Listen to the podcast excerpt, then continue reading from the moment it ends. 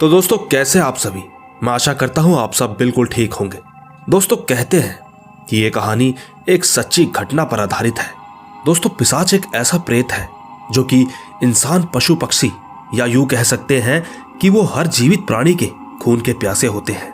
वैसे तो आज तक बहुत सारे लोगों ने पिसाच का सामना करने का दावा किया है, लेकिन उन सभी का अनुभव अलग अलग रहा है। कुछ लोगों का तो कहना है कि पिशाच दिखने में काफ़ी बड़े आकार और नुकीले दांतों के साथ झुके हुए रहते हैं। तो कुछ का कहना है कि कुछ पिशाच किसी छिपकली की भांति दिखते हैं, जिसमें एक जगह से दूसरी जगह उछलने की तेज शक्ति होती है। तो ठीक दोस्तों, इसी तरह हमारी आज की कहानी है गौतम और उसके साथियों की।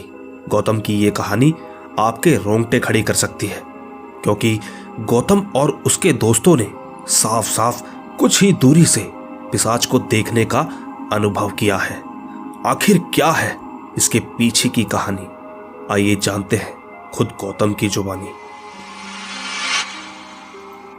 दोस्तों, मेरा नाम गौतम है। मैं मुंबई से बिलोंग करता हूँ और मेरे सारे दोस्त यही के रहने वाले हैं। दरअसल, ये घटना हमारे साथ कुछ तीन साल पहले घटी थी। उस दौरान घटी यह घटना का खौफ हमारे अंदर इतना बरकरार है कि आज हमें जंगल के नाम से भी डर लगता है। खैर दोस्तों, हुआ कुछ ऐसा था कि वो दिसंबर का महीना था। हम सभी को न्यू ईयर का इंतज़ार था। हमारे कुछ अच्छे दोस्तों की ग्रुप हुआ करती थी। हम सभी पिछले चार पाँच साल से, यानी जॉब लगने के बाद, कभी मिले ही नहीं थे, क्योंकि सब अपने अपने कामों में व्यस्त रहा करते थे। इस बार यूँ ही ग्रुप कॉल में बात हुई। बातों ही बातों में सबने पार्टी सेलिब्रेट करने की बात की। सभी लोग राज़ी भी हो गए।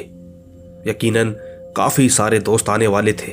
दोस्तों, हम सभी ने पाँच से छह दिन की ऑफ़िस से छुट्टी ले ली थी। हम पार्टी के साथ साथ पुराने दिनों को याद करना चाहते थे। हमारा प्लान आगे किसी पहाड़ी इलाके में घूमना और ट्रैकिंग करना था। लेकिन दोस्तों, किसे पता था कि अगले पाँच दिन के आगे पूरी ज़िंदगी छोटी पड़ने वाली थी। लेकिन हम सब जाते कहा? इस जगह को हम फिक्स नहीं कर पा रहे थे। तभी मुझे ध्यान आया कि मेरे एक दोस्त के पहचान में एक जमींदार था। उस जमींदार का एक पुराना फार्म हाउस था, जो कि घाटी जंगल के बीचों बीच था। पहले तो सुनकर अजीब लगा। फिर जमींदार ने बताया कि उसकी बहुत सी जमीनें हैं। उसकी सारी जमीनें और उसका व्यापार गुजरात में बसा है। उसका यह फार्म हाउस पुस्तैनी है। इसी कारण यहाँ उसका आवाजाही कम ही रहता है। खैर, हमने उस फार्म हाउस को हफ़्ते भर के लिए रेंट पर ले लिया। वैसे ये हमारे लिए बहुत ही अच्छी बात थी, क्योंकि एक तो फार्म हाउस जंगल के बीचों बीच था। इसी वजह से हमें सारी रात शोर मचाने की पूरी आज़ादी थी। साथ ही हम जंगल के सुंदर वातावरण का भी आनंद ले सकते थे। बस फिर क्या था, थर्टी फ़र्स्ट की दोपहर को हम कुछ दस पंद्रह दोस्त वहाँ पर इकट्ठा हुए। सारे लोगों ने मिलकर रात की पार्टी की तैयारी की। लगभग शाम के सात बजे तक सारे ही दोस्त वहाँ आ चुके थे। हम लोगों ने लगभग रात के एक बजे तक खूब मज़े किए। धीरे धीरे कुछ लोग थक गए तो कुछ नशे में भी थे। जिन्हें थकान महसूस हो रही थी, वो अंदर कमरे में जाकर सो सकते थे।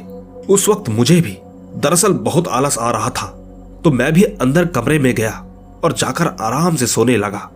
अंदर एक बड़ा सा कमरा था, जिसमें अलग अलग बेड लगे थे। मैं उनमें से एक बेड पर जाकर आराम करने लगा। मेरे बगल में आदित्य था। हम लोग कुछ समय तक बात करते रह गए और फिर अचानक मेरी आँख लग गई।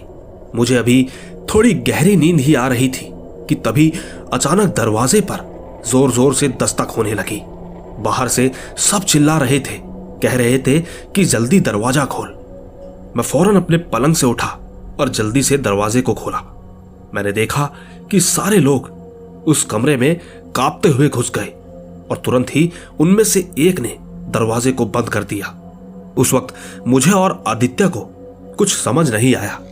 मैंने सबसे पूछा कि आखिर क्या हुआ?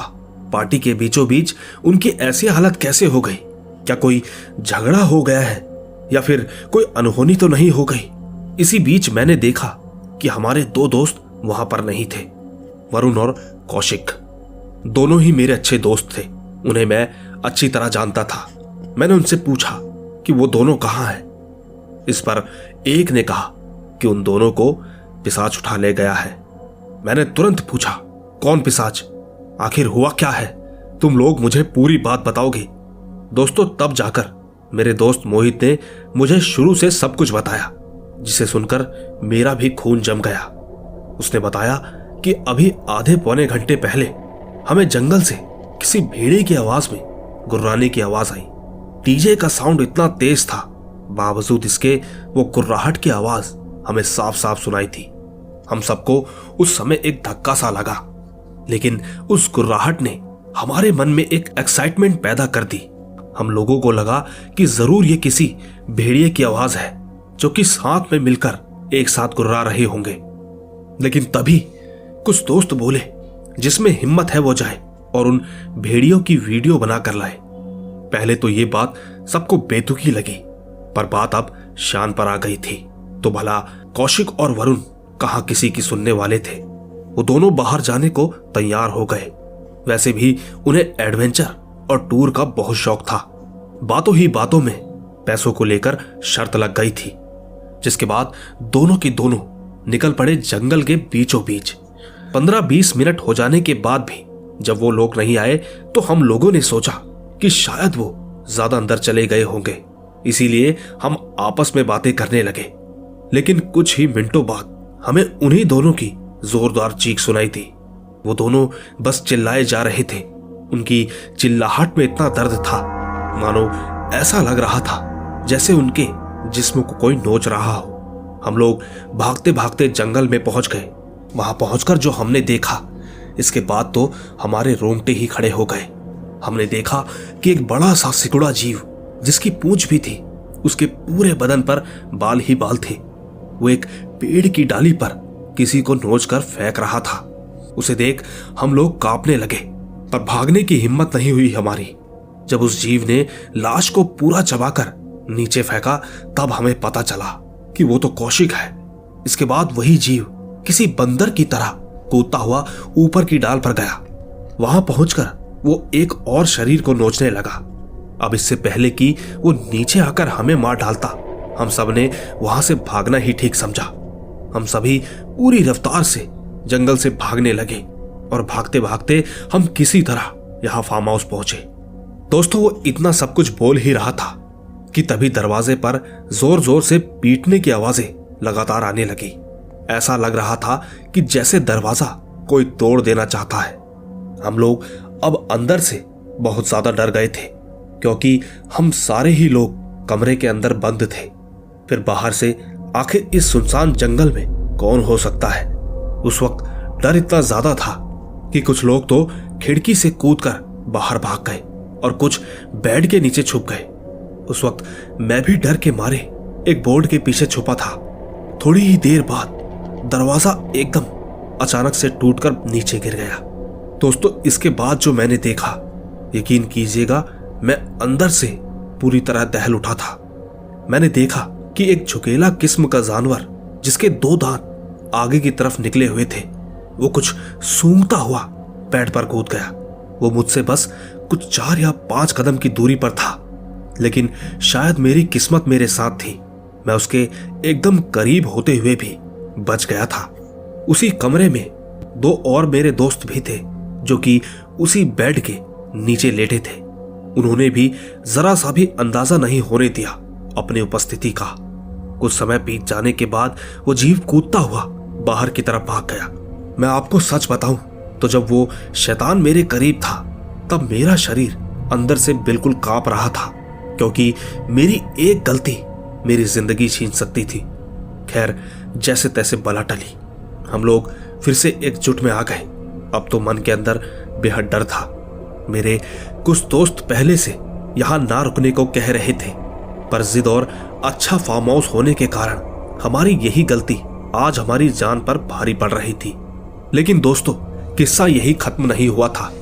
हमने महसूस किया कि हमारे ऊपर के अल्बेस्टर पर सरसराहट हो रही थी। हमें पूरा अंदाज़ा हुआ कि हो ना हो, ये ज़रूर वही दानव है, जो कि आज हमें मौत के घाट उतार कर ही मानेगा दरवाज़ा भी टूट चुका था। अब वहाँ जरा समय की देरी हमारी ज़िंदगी खत्म कर सकती थी। हम लोग चुपचाप खिड़की से कूदकर जंगल से बाहर भागने लगे। उस वक्त सुबह होने का समय भी हो रहा था। लेकिन एक एक पल हमारे लिए ज़िंदगी के सबसे खौफनाक पलों में साबित हो रहा था, क्योंकि उस वक्त दानव ने अब तक हमारा पीछा नहीं छोड़ा था। वो ठीक हमारे पीछे कूदता हुआ भागे जा रहा था। मैं तो चुपचाप एक पेड़ के ऊपर सबसे कोने की डाल पर पत्तों से ढककर छुप गया। मुझे ऐसा करते देख मेरे कुछ दोस्त झाड़ियों में छुप गए। सब में बेहद खौफ था। उस घोर अंधेरे में सिर्फ़ उस दानव की लाल आँखें ही चमक रही थी। हम सभी बस भगवान का नाम लेते रहे। उस वक्त कुछ इसी तरह हमारा समय कटा और फिर एक दो घंटे बाद सूरज की पहली किरण फूटी। उस चमकती रोशनी ने हमारा खौफ कम कर दिया था। फिर धीरे धीरे किसी तरह उस जंगल से बाहर निकल आए थे। दूर दूर तक देखने के बाद भी हमें कहीं भी आसपास वो पिसाच नहीं दिखा। हम लोगों ने भगवान का बहुत शुक्रिया अदा किया। साथ ही अफसोस भी क्योंकि हमारे दो दोस्त बड़ी ही दर्दनाक तरीके से मारे गए थे। हम लोग एक चाय के स्टॉल पर रुके थे। जब उस चाय वाले ने हमारी ऐसी हालत देखी तो उसने हमसे पूछा। इस पर हमने कल रात को घटा, उसे सब कुछ बता दिया। इसके बाद उस चाय वाले ने कहा कि इस जंगल में एक पिसाज घूमता है, जिसे अगर आपकी खून की एक बूंद की भी सुगंध लग जाए तो ये आपको पूरी तरह से निगले बिना नहीं छोड़ेगा। साथ ही लोगों का कहना है कि ये पिसाच देख नहीं सकता। शायद इसी वजह से कल रात आप लोग बच गए। जिस आदमी ने आपको ये फार्म हाउस दिखाया था, उसे खुद इस बारे में नहीं पता था। जहाँ तक लोगों का मानना है कि इस जंगल में कोई पशु नहीं है, बस इस जंगल में किसी राक्षस दानव का वास है। दोस्तों, उस चाय वाली की बात सुनने के बाद मुझमें या मेरे साथियों में अब इतनी हिम्मत नहीं रही थी कि आगे हम किसी जंगल के बारे में सोच भी सके। सच कहूँ तो ये हमारी ज़िंदगी का सबसे खौफनाक अनुभव था। तो दोस्तों, ये थी गौतम की कहानी।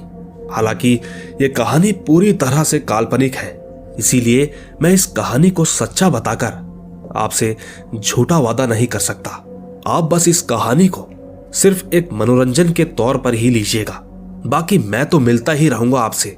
ऐसी ही कुछ रहस्यमयी और खौफनाक कहानियों के साथ।